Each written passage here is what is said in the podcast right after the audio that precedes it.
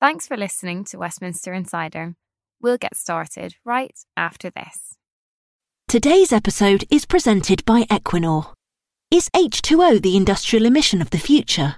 At Equinor, we're planning to help industry fuel switch to hydrogen, and when hydrogen is used as fuel, its only emission is water. Visit equinor.co.uk. Hey, I'm Ryan Reynolds. At Mint Mobile, we like to do the opposite of what Big Wireless does. They charge you a lot, we charge you a little. So naturally, when they announced they'd be raising their prices due to inflation, we decided to deflate our prices due to not hating you. That's right. We're cutting the price of Mint Unlimited from $30 a month to just $15 a month. Give it a try at mintmobile.com slash switch. $45 upfront for three months plus taxes and fees. Promote for new customers for limited time. Unlimited more than 40 gigabytes per month. Slows. Full terms at mintmobile.com. Today's episode is presented by Lloyds Banking Group. Everyone deserves a safe place to call home. That's why Lloyds Banking Group has championed the social housing sector for decades, supporting more than 340 housing associations across the UK.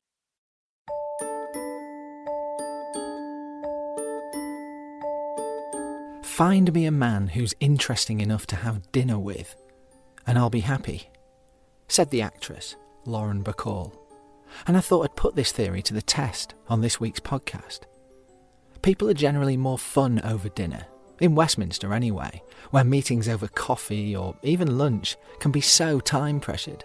Two sets of eyes flicking back and forth at their mobile phones, minds racing on to the next thing, or back over the last. Conversations here flow better at the end of the day. There's time to relax, time, literally sometimes, to chew the fat, time for a decent bottle of red, time, on a really good day, to open the port. Now, I'd last seen David Davis up in Bridlington, in his native Yorkshire, recording an episode of Any Questions for Radio 4. Myself, David, and the other guests were drinking wine afterwards in a hotel bar just off the seafront, and I was telling him about this podcast I now make for Politico. I'd recently made an episode on political drinking, an idea which seemed to tickle him, and he started telling me tales about his own favourite encounters with Tory grandees from years gone by, in various pubs and bars around the world.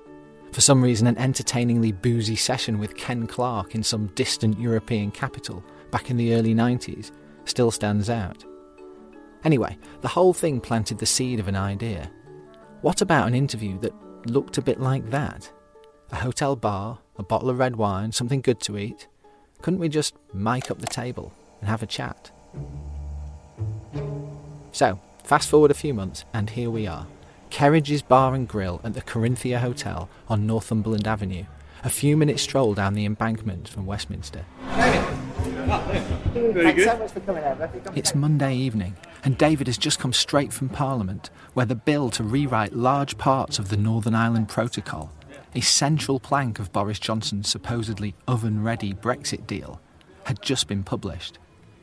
I'd lured him over here with the promise of fine red wine and decent steak, and over the next few hours we worked our way through both, and yes, made it to the port as well. Safe to say, I felt suitably dire the following day. We discussed his 35 year career in Parliament, his status as the Conservative Party's most maverick backbencher, his views on Boris Johnson, a bit of genius about him. David Cameron, He takes the career view of politics. I don't. and Theresa May. He probably hates me. We talked about his childhood growing up in council housing in Yorkshire and in South London. How have you had five broken noses?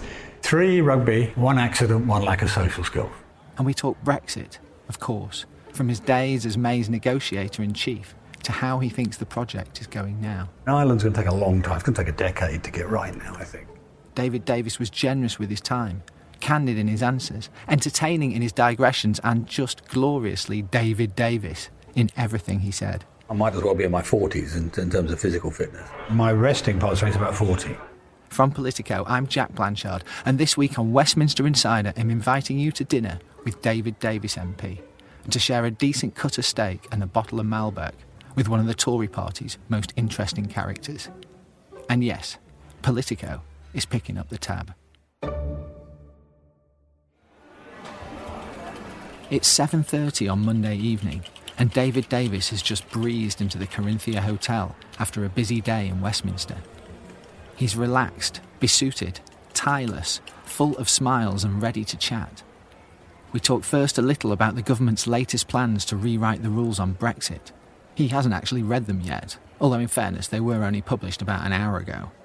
And then, almost before I know it, we're instantly into his own starring role in Britain's Brexit story and the two years he spent as Theresa May's first Brexit secretary. In theory, if not always in practice, her chief negotiator with Europe. What was it like to get that call out of the blue from number 10? I mean, so much was I not looking for. I had my phone switched off. I was in the atrium of Portcullis House. I'd gone to have a drink with my previous chief of staff, lady called Renata Sampson. I'm sitting there, and suddenly she says to me, Twitter keeps saying you're in number 10. And I laughed, you know. Uh, and, she, and so I said, well, take a photograph of me holding this glass of wine. so this is not number 10. So she did that. It still kept saying I was in number 10. And I suddenly went, oh, my phone switched off. So I switched it back on again. A great stream of texts from the, you know, the mm-hmm. number 10 switchboard. I rang them up and they said, oh, uh, can you can you be over here in, you know, in well, half an hour. I was like, well, I'll be there in five minutes if you want me. Did you already have a good relationship with Theresa May? Were you old mates? I mean, um, not uh, a good-ish because I'd supported her in the leadership election. Mm. I mean, I'd had a few run-ins with her as Home Secretary, as you might imagine, all the civil liberties mm. and yeah. justice side of things. But you know, I quite liked her. Still quite like her, frankly. You know, and, uh, she probably hates me now. But you know, who knows? You know? um, but uh, but no, I, I I think she's she's from a very good school of public servant, shall we say? Uh, she believes in public service. Look, look, everybody in politics has, of course, to some extent, their own interest at mind, but you know, you, you, you think with Theresa that's well balanced by a concept of the public interest. Yeah, and so, no, I think yeah, I, I approve of her, really. We get some wine? Yeah. Red or white? Um, probably red if we're going to have steak. Dare I give the wine list to David Davis to choose? No, no. I think I should. No. I'm completely ignorant about wine. I order an eye-wateringly expensive bottle of Malbec and a salt-aged ribeye for two with béarnaise sauce. Are we going to get the steak? No, probably sensible. you got to grab the perks in this job where you can find them, right? Davis comes to me fresh from a fairly explosive interview with the veteran broadcaster Andrew Neil the night before when he was given a pretty torrid time about the way Brexit has played out so far. Andrew is one of the better interviewers around. I mean, David was asked to list the benefits and essentially replied, Well, let's wait and see. He had a good go at you on Brexit, didn't he? he, had a, he yeah, I mean, in fact, actually, I thought he was asking about just Northern Ireland and when he asked about the benefits and uh, the list along your bloody arm, vaccines, freedom on Ukraine, all these other things. But um, I was just thinking Northern Ireland alone. I said, well, wait and see. You know, we're just too soon to tell. We only just got out of COVID, for heaven's sake. You know, that's uh, that's one of the problems. I think um, some of the signs aren't great though in terms of exports. Well, look, what hasn't happened is what George. what hasn't happened is what George Osborne predicted, right? Mm-hmm. Um, you know, the, the, basically the, the economic disaster, right? Mm-hmm. What has happened is a continuation of a trend which has been going on for 25 years in decline in our exports to the European Union. 20, at least a 25 year long trend. That's not surprising.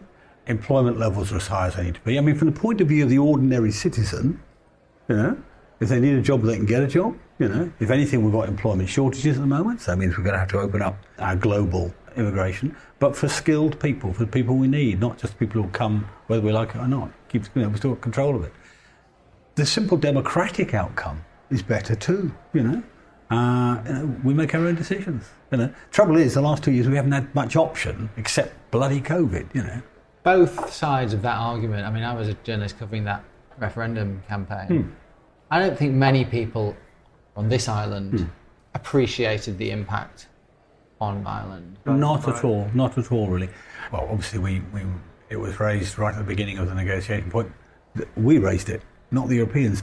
But no, we, I don't think I don't think people saw all the outcomes there. But to think that nearly now, what's mm. just coming up to six years after the vote, mm-hmm. still bitter, bitter rows over this particular issue. Yeah, yeah.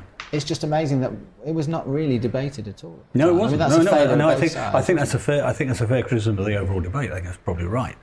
A few uh, honourable exceptions, I should say, but not many yeah, people. Yeah, not many. But, uh, I mean, obviously they did in Northern Ireland itself, of course. Um, but no, I think that's probably that's a, I think that's a fair criticism, to be honest. Do you look back on that campaign and some of the arguments that are made now that we can start to see the reality and think some mis, you know, can you see other mistakes where you think, yeah, we got that wrong or they got that wrong? you mentioned Osborne's. Obviously well, I haven't, I haven't spent a great deal of time fretting about that. I mean, bear in mind, I wasn't actually in the official Leave campaign. No, I know. So I never liked the 350 million argument, for example. A lot of the, a lot of the general promises and hopes don't seem to have materialised. Well, well, as I say, you've had COVID in the middle of it. It's been difficult to do that when the entire world economy doesn't quite doesn't grind to a halt, but you know it has slowed down dramatically. This is why I said to, to Andrew yesterday, "Give me a year. Let's see, because once COVID's out of the way, we'll get a better idea." What does but, what would success look like in a year? What would we? How would I look at that and go, "He's, he's right"? Well, I would, I, I would, no, I'd look at the aggregate. You see, I, I wouldn't fret about this or that trade flow, or this or that. I'd say, you know, what's the aggregate benefit for the overall, well, the ordinary person? That's the test, right? You were out campaigning in Wakefield, weren't you, yeah. back yeah. end of last week, yeah. uh, ahead of the by-election there. What, what, was the sort of sense did you get from wandering around Well, funny enough, doors? it was better than I thought, actually. Really? I think it was a moderately Tory area, moderately Tory. Um, uh, Do people recognise you? Oh yeah, yes, they, they recognise me. Is that uh, good? Huh? Is that good? Recognise you in a good way? I think so. What were they saying to you about? You know, talking about tax. We're talking about cost of living, parties. You don't have time. Really? Yeah, when you when you're doing if you're doing a by-election canvass, you're doing it as fast as you can. I mean, you pick up a lot, you know, and you end up with a feeling about it. Like in 2019, I went to 17 swing seats. 16 of them were so-called red wall seats, and uh, no stereotyping or, or, anything, but they sent me to lots of council estates, and most of them were talking about Corbyn and about the threat to tax. This is a spontaneous in, comment. In negative terms, I'm In negative terms. And three quarters of the negatives were about tax. They thought yeah. he'd put that I mean, taxes the sort of, the, I, am look, the sort of typical conversation went something like, I'm a welder, you know, or whatever. I'm paid pretty well. You know, he says he'll tax the rich, but I think he'll tax me. And that was about three quarters of them. And about a quarter of them were often ex-soldiers who didn't like him for, as it were, patriotic reasons. They didn't like the fact he talked to the IRA and talked to Hamas and Hezbollah and people like that. And these were working class voters in rebel seats. Uh, and that was important. Now, that's one of the reasons, not the only reason by long, long margins, one of the reasons I'm concerned that we are seen, according to the polls, as a high tax party. You know, I think that's, that's quite hazardous for us. You know. and, and, of course, from an electoral point of view, you're not facing Jeremy Corbyn anymore either. Yeah, we're not facing Jeremy Corbyn. So the high tax issue will be problematic unless we fix it. That being said, it's quite interesting this week, I think it was this week, there was a poll saying that people still thought Boris Johnson would make a better Prime Minister mm. than, than Keir Starmer. Yeah, it was in the Observer on Sunday. That's yeah, right. that's right. And which was quite interesting, you know. It suggests that, that, you know, Boris can recover. So I think that he's got some work to do. He's got work to do on tax. He's got work to do on housing, I think. You know, my generation, when I was in my 20s, 65% of people were buying their own house. Now it's about 25%. You know. What about more council housing? Would you like to see a load, loads of a big council house building? Well, I want to see more houses, full stop. The ownership is secondary, to be honest. Uh, I approve of the, the plan allowing people to buy uh, housing association houses. Indeed, I announced a plan like that in 2002, almost exactly 20 years ago. My parents were both lifetime Labour voters, never voted anything but Labour all their lives. The moment they could buy their council house, they bought their council house. Like that, instantaneously, you know. How did uh, someone growing up in a council house with two lifetime Labour voters end up as a Tory politician? Does that happen? Actually, I was brought up for the first six years of my life by my grandfather, who was a communist.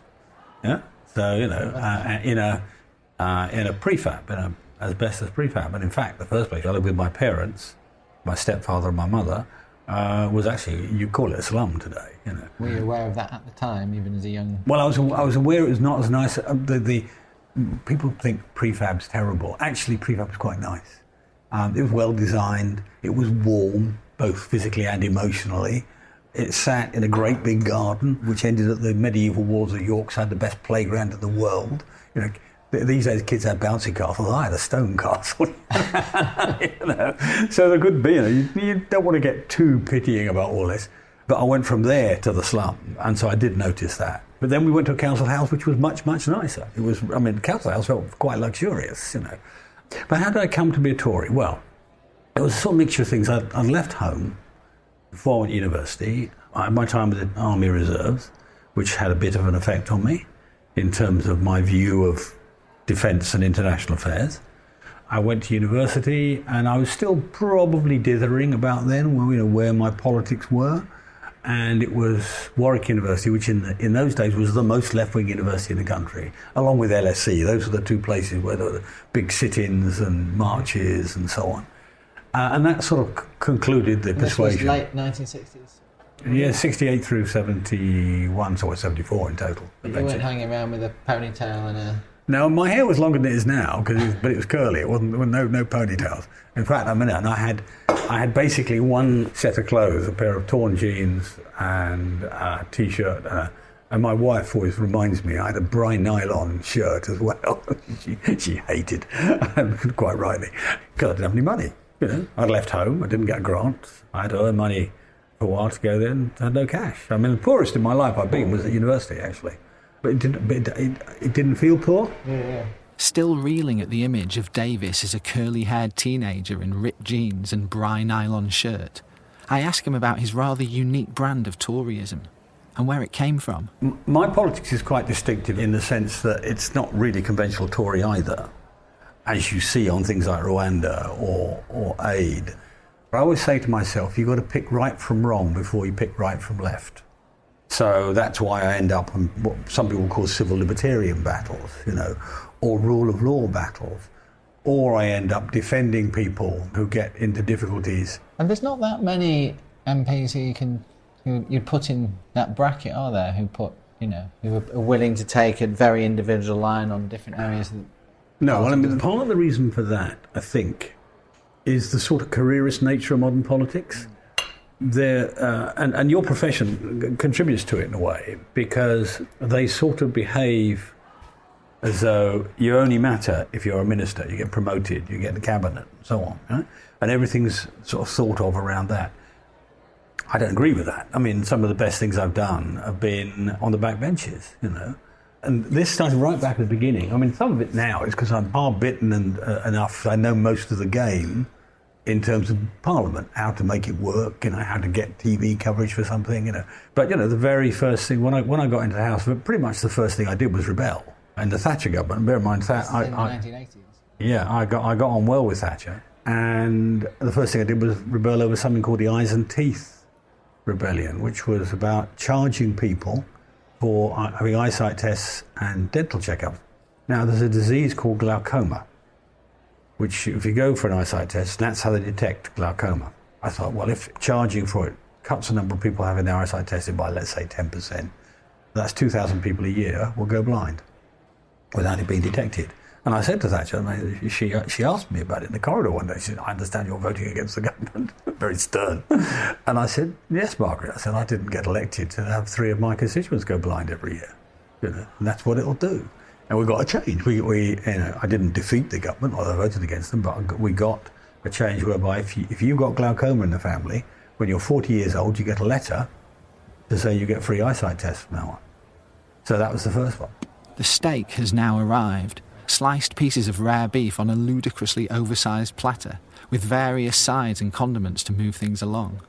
The waiter leaves it discreetly on the table and makes himself scarce. They're not going to come back and serve that, are they? Shall we? We serve ourselves and talk about his two years as Brexit negotiator between the summers of 2016 and 18. I just took some off. Yeah, yeah, exactly. What better accompaniment, after all, to fine wine and rare meat than some good old Brexit chat? Very inelegant, but never mind.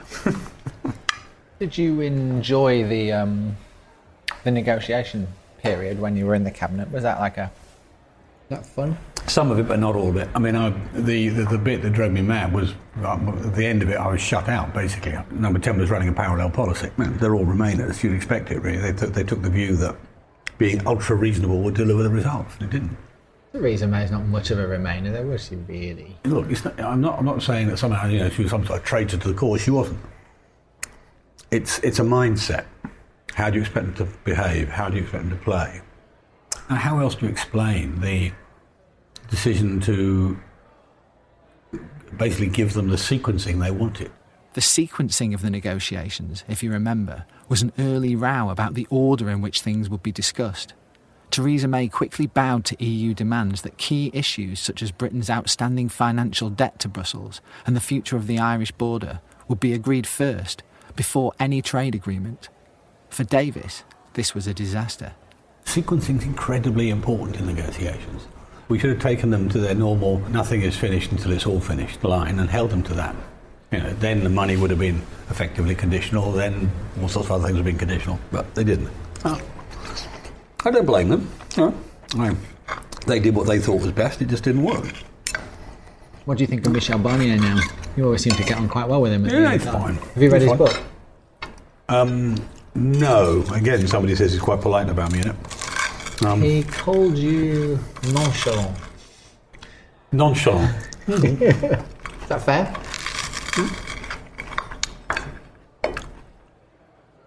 You must never let the other side see you wince. I've known him for 30 years. Oh, really? Oh, yeah. Oh, yeah. We were sort of allies back in the day when I was Europe Minister. Oh, I see. He was France's Europe Minister. Did you know when Barnier was appointed, immediately you'd be facing a formidable adversary? No, no. Um, it's the system you're up against. The individual is almost not irrelevant, but he's he's uh, he's going to do mostly the same things, whoever it is. You can sort of see the pattern. He definitely suggests in the book that you were not always. That thing about being underprepared was definitely something he plays on a little bit. Yeah, what did you true. think? What did you think of all that with the papers at the desks and all that? Photo? Well, I think it was a bit of a charade. Well, no, well, I think it was. I know it was a bit of a charade. Whenever photographers come into the cabinet room, you put your papers away. That's what you do. You know? um, and the idea that I didn't know my entire brief back to front is uh, sort of silly, really. And he knows that. Do you look back with it on all of that with some regret? You know, things you could have done differently, or things that we could have done differently. As a, as a, Well, of course, I think we could have collectively have done differently, but uh, um, it is what it is. I don't regret things. It's not my style. You can't rewrite history, so you, know, you live with what it is and rewrite the future. you must have one or two regrets. Come on, there. You've been in politics for nearly what? Not my nature. Years? The decision to resign from Cameron's shadow cabinet. Do you reflect on that and think, "Oh, my life could have been completely different if I"? No, it was the right thing to do. Now, in case you need a quick reminder here, Davis briefly quit Parliament altogether in 2008 in protest at Gordon Brown's plans to extend the period suspected terrorists could be detained without charge to a whopping 42 days. Although he was swiftly re elected as an MP, the job he'd held as David Cameron's shadow Home Secretary was gone, along with a possible cabinet job a couple of years later. It would come back under the Parliament Act a year later, which would have been about three months before the election. Now, do you think David Cameron would have opposed a populist measure like that three months before a general election? No. So we would have ended up in government with 42 days detention without charge and not in a moral position to reverse it because we wouldn't have opposed it. No. People don't think those things through. I do. You know. Uh, or I did on that occasion anyway. But it had a pretty big impact on your immediate career for the next Yeah, but then, so you, that, that's the thing. I'm not a careerist. If I w- want to worry about career, I would have made tons of money and not bothered with this at all. That's not what this is about. You know, So what is it about? it's about changing changing the world as best you can. Do you think you've done that? Oh, yeah. Yeah. From glaucoma onwards, I have a little ritual I do each year. I sit down at the end of the year and make a get an A4 pad out, glass of whiskey, and work out whether the year has been worth the the money I might have earned if I was doing something else. Well, yeah, mm, about seven out of ten times it is, and the times it isn't is often when I'm a minister, because somebody else could have done the same thing. Whereas if you're a backbencher, you often do things that nobody would do. This must be your 35th anniversary in Parliament Is it coming up. Yeah, Imminently. in about uh, what's the date? Yeah, sometime this month, I think. Yeah. And you'll be 75 next year, Seventy-four next year. Yeah. 74 next year. You're going to stand again next year? Haven't had enough of this yet? Yeah. Still, still hitting your 7 out of 10 ratio? You see me slowing down. The test I had for that was when I was in cabinet to see whether anybody picked up the baton of the sort of rule of law, stroke liberty, stroke privacy, sort of right to the individual, if you like. Um, nobody did, which puts the onus back on me. Your family aren't like, come on, David. No, no. Well, they're all they're all grown up anyway. they um, got grandchildren. Um, I have other incomes as well, so you know if they need money, I can help them. So that that's not an issue really. You know. um, there's also you know there's um, I mean I'm I'm fit. You know I'm, I'm, you know, i might as well be in my 40s in, in terms of physical fitness. It's not it's not an issue for me. Now, I should just say here, in the interest of balance, that I am literally in my 40s in terms of physical fitness, and some days I can barely walk down the stairs. But anyway, let's carry on. You know, I, I run my 10 to 15 miles a week. Uh, I don't rock climb anymore, but, uh, but that's, that's rotator cuff injury, so can't do that anymore. When I can, I try to fly, but that's, that's very rare these days. I can't, uh, can't, can't get the time or the, or the available aircraft, you know. Again, for transparency purposes, I also rarely go flying these days, although that's not because of a lack of available aircraft. Anyway, that's enough of this for now. After the break, I'll be asking David Davis for his views on each of our most recent Prime Ministers and on whether he has any regrets about Brexit six years on. Stay with us for the port and cheese course and beyond. A message from Equinor. Back to that question from Equinor. Is H2O the industrial emission of the future? At Equinor, we believe so. That's because when hydrogen is used as fuel, its only emission is water. Our H2H Saltend project is planning to bring hydrogen power to the Humber, the UK's most carbon intensive industrial region. See how we're accelerating the UK energy transition at equinor.co.uk.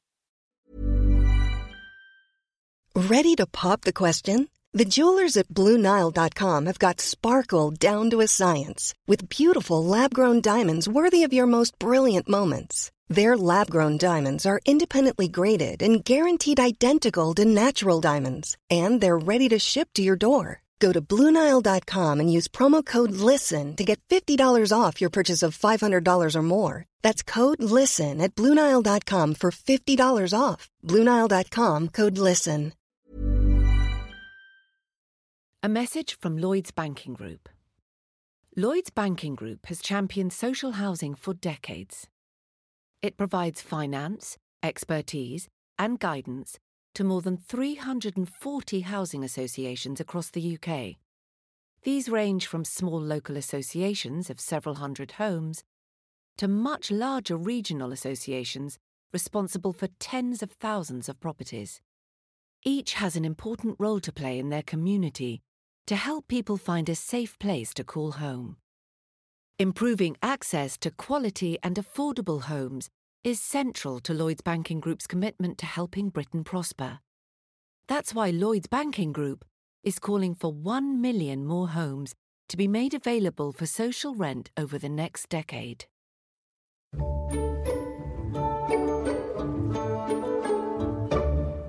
Who's been our best Prime Minister since Thatcher, do you think? Since Thatcher? Well, if it hadn't been for Iraq, I'd say Blair, but he did have Iraq, so it's really hard. Major was amazingly well intentioned. I mean, it, it, it, in performance terms, there just isn't one. In wanting to do the best for people, I would put probably Major at the top of it. Even though he ended up not being a success, he did in electoral terms, he was the biggest disaster for the Tory party. But it's it's a it's a hard call, and say if if if Blair had not got to 9/11, Blair would have been there just as an administrator. I mean, the government ran in his day, didn't do much, didn't change much. I mean, the, the truth is there are only two prime ministers post-war who've actually reformed the country. One was Attlee, and one was Thatcher. Nobody else really counts. They're basically just managers. Does that say something about our political system, about the types of leaders we produce, or or is that a good thing? I mean, do we want everyone to well, be you know, a you, you, you wouldn't want a Thatcher every year. I mean, I would have died of died of overwork by now. um, It's, it's an interesting question. Um, I mean, they, they, they say, you know, countries get the prime ministers they deserve, you know, uh, or a, a, better way of putting that is the circumstance calls into being the person you need, you know. It was true for Thatcher, it was true for Reagan, true for Eisenhower back in the day, true for Kennedy, you know. And I say, true for Attlee. I mean, Attlee was right for the time. I mean, even though at the end of the day they made a mess of the economy and, and kept rationing in place well, what, 1952 was it? But, uh, you know, you don't want geniuses all, all the time. And where would you rate the current Prime Minister compared to the last few? What do you think? Well, I've said I want him to go. So. You want him to go, but I mean, you wanted Theresa May to go, presumably, and David Cameron too. I mean, how does he compare to we've had before? Well, he's just completely different. I mean, look, I voted for him coming in, and the um, the reason I voted for him was basically because he had a really difficult Brexit outcome because of because of May's strategy on it, and I thought he'd probably be the one to carry it off. And I think that's probably still broadly right. I mean, I don't think it's perfect. I was seeing with today with the Northern Ireland protocols difficulties with it, but if by some bit of magic I could have foreseen the COVID crisis, I might have voted for somebody else. Yeah. I might have wanted to bring May back for that matter, because you know she was, a, if nothing else, she was a very managerial prime minister. You wanted somebody who's very managerial, very across it. Actually, over COVID, May would have done probably the best job of the last several uh, prime ministers, but wasn't the be. You know, we didn't know. um, do you think he'll be around to see another Tory prime minister um, in the next three, three years? Well, that all that all hinges on what the Privileges Committee decides, I think. And, and that's I, the big crunch point. I now. think it is. And I, d- I don't want to preempt or guess what the Privileges Committee will decide. But I do think there'll be an important decision. Did Boris knowingly mislead the House? They've got to make that decision. Either way, it'll be big. Either it'll be stabilised in place or not, but I just don't know. I, I just don't see a guy there who would take much notice of what our privileges committee decided either way.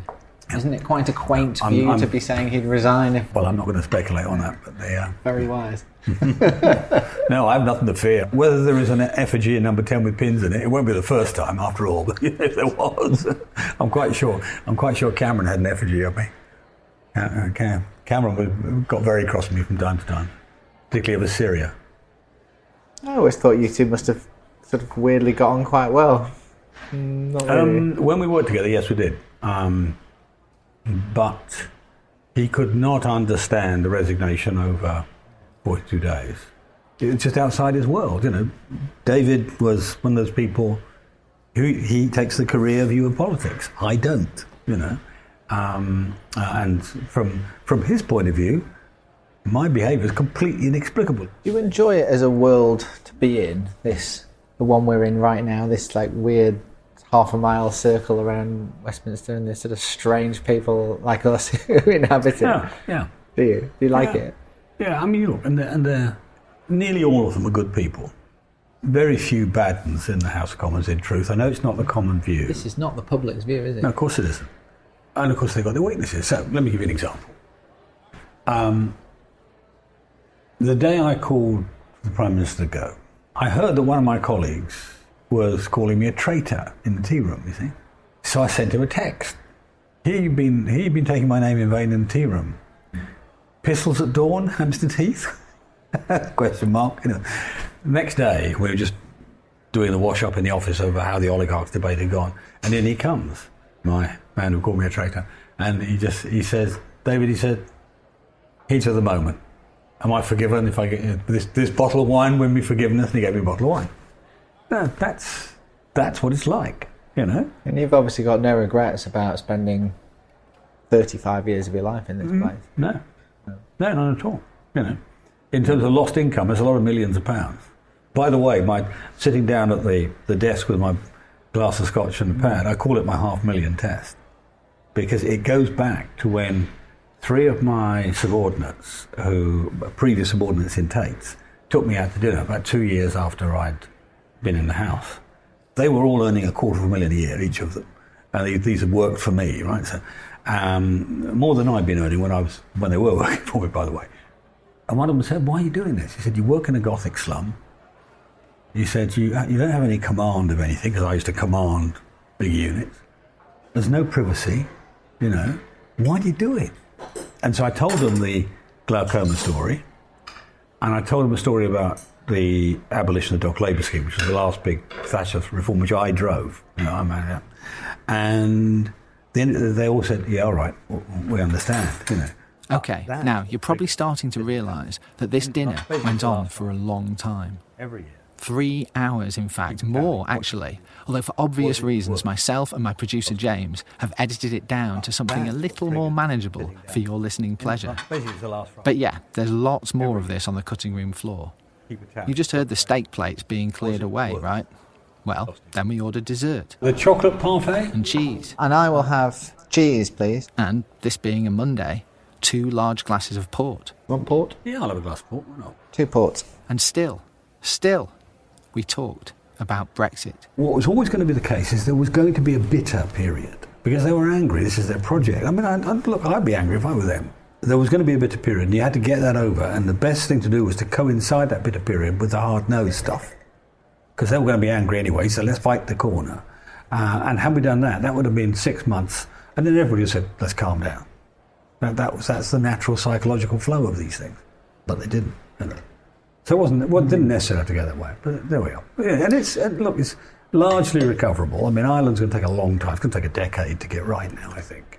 You know, maybe I'm wrong about a decade, but it's going to take years to get right. That's what precipitated my departure. Was Ireland at the end day. Not not immediately. It took me. I waited six months to see if I could make the bloody thing work, despite all all logic.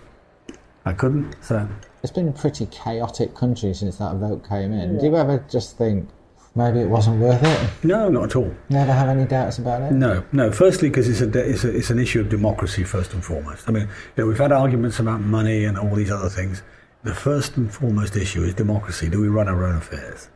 Michael Caine, the actor, who was a Brexiteer, said, rather a poor master than a rich slave. And whilst I wouldn't quite use those terms, master and slave, I know exactly what he means, right? That's the first thing. Secondly, we've got nowhere near either extreme. It's not, it's not the disaster that Osborne was trying to characterise. We haven't yet delivered on the outcome which we should have delivered on, but that's largely COVID. I don't really blame Boris for that. It's largely COVID doing that. We have had some significant benefits out of it. The, the most obvious one was the vaccine. That's worth a few thousand lives. They're not small. I think the Ukraine decision was a freer decision and better made outside.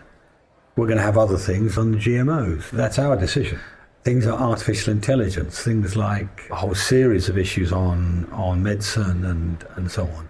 It's not a certainty, but we have the opportunity to make the most of it. I have a grandchild who's got a genetic disease, and I reckon we're going to get a cure not, not early enough for her, I fear, but we're going to get a cure. And part of the reason will be in due course that we have liberalised our regulatory system. So the, there are lots and lots of opportunities coming. We've got to take them. They won't just fall out the sky in our lap. We've got to take them. Boris has now got a year. Put, put the privilege committee one side. He's got a year clear of votes against him. I approve of that. You know, um, I don't want to have another vote on it. Uh, and in that time, I hope he's going to start galvanising those opportunities. And that'll be a very important benefit of Brexit, but it hasn't really started yet.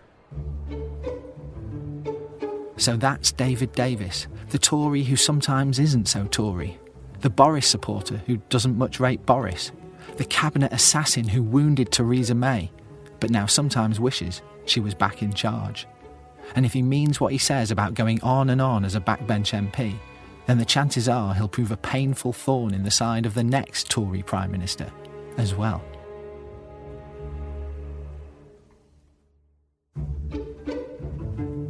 Thanks for listening to Westminster Insider with me, Jack Blanchard. If you've enjoyed it, do please subscribe for free wherever you get your podcasts. My producers this week were James Tyndale and Robert Nicholson of Whistledown Productions.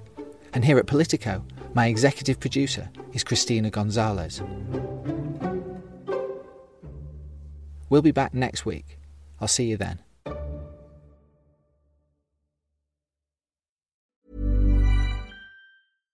Even when we're on a budget, we still deserve nice things. Quince is a place to scoop up stunning high-end goods for 50 to 80% less than similar brands. They have buttery soft cashmere sweaters starting at $50, luxurious Italian leather bags, and so much more. Plus, Quince only works with factories that use safe, ethical, and responsible manufacturing. Get the high-end goods you'll love without the high price tag with Quince. Go to quince.com/style for free shipping and 365-day returns.